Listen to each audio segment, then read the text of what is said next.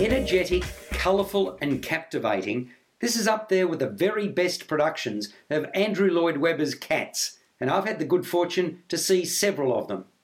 A massive cast of 87 and a 16 piece orchestra breathe new life into a show that was first staged in London nearly four decades ago, based upon a 1939 poetry collection titled Old Possum's Book of Practical Cats by T.S. Eliot.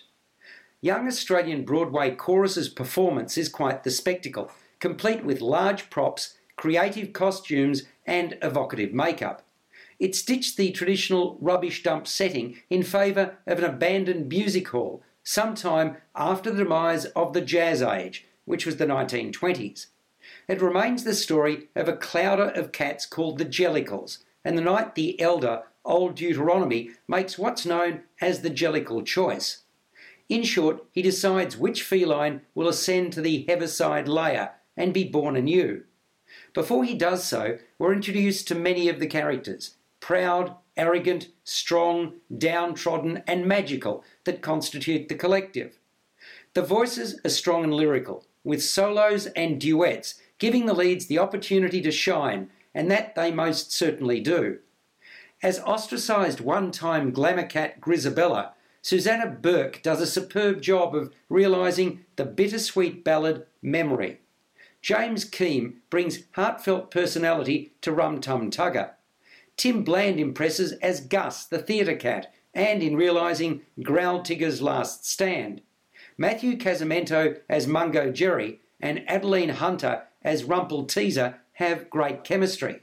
It's hard not to join in the hissing whenever Nathan Derricks Brown takes to the stage as the conniving Macavity, the villain of the piece.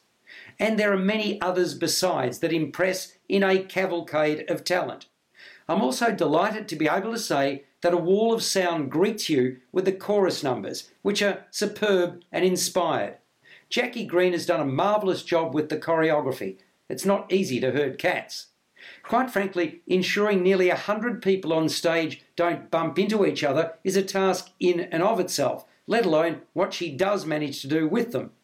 Massive plaudits to Robert Coates for his direction. He, together with his production team, have created a rolled gold winner.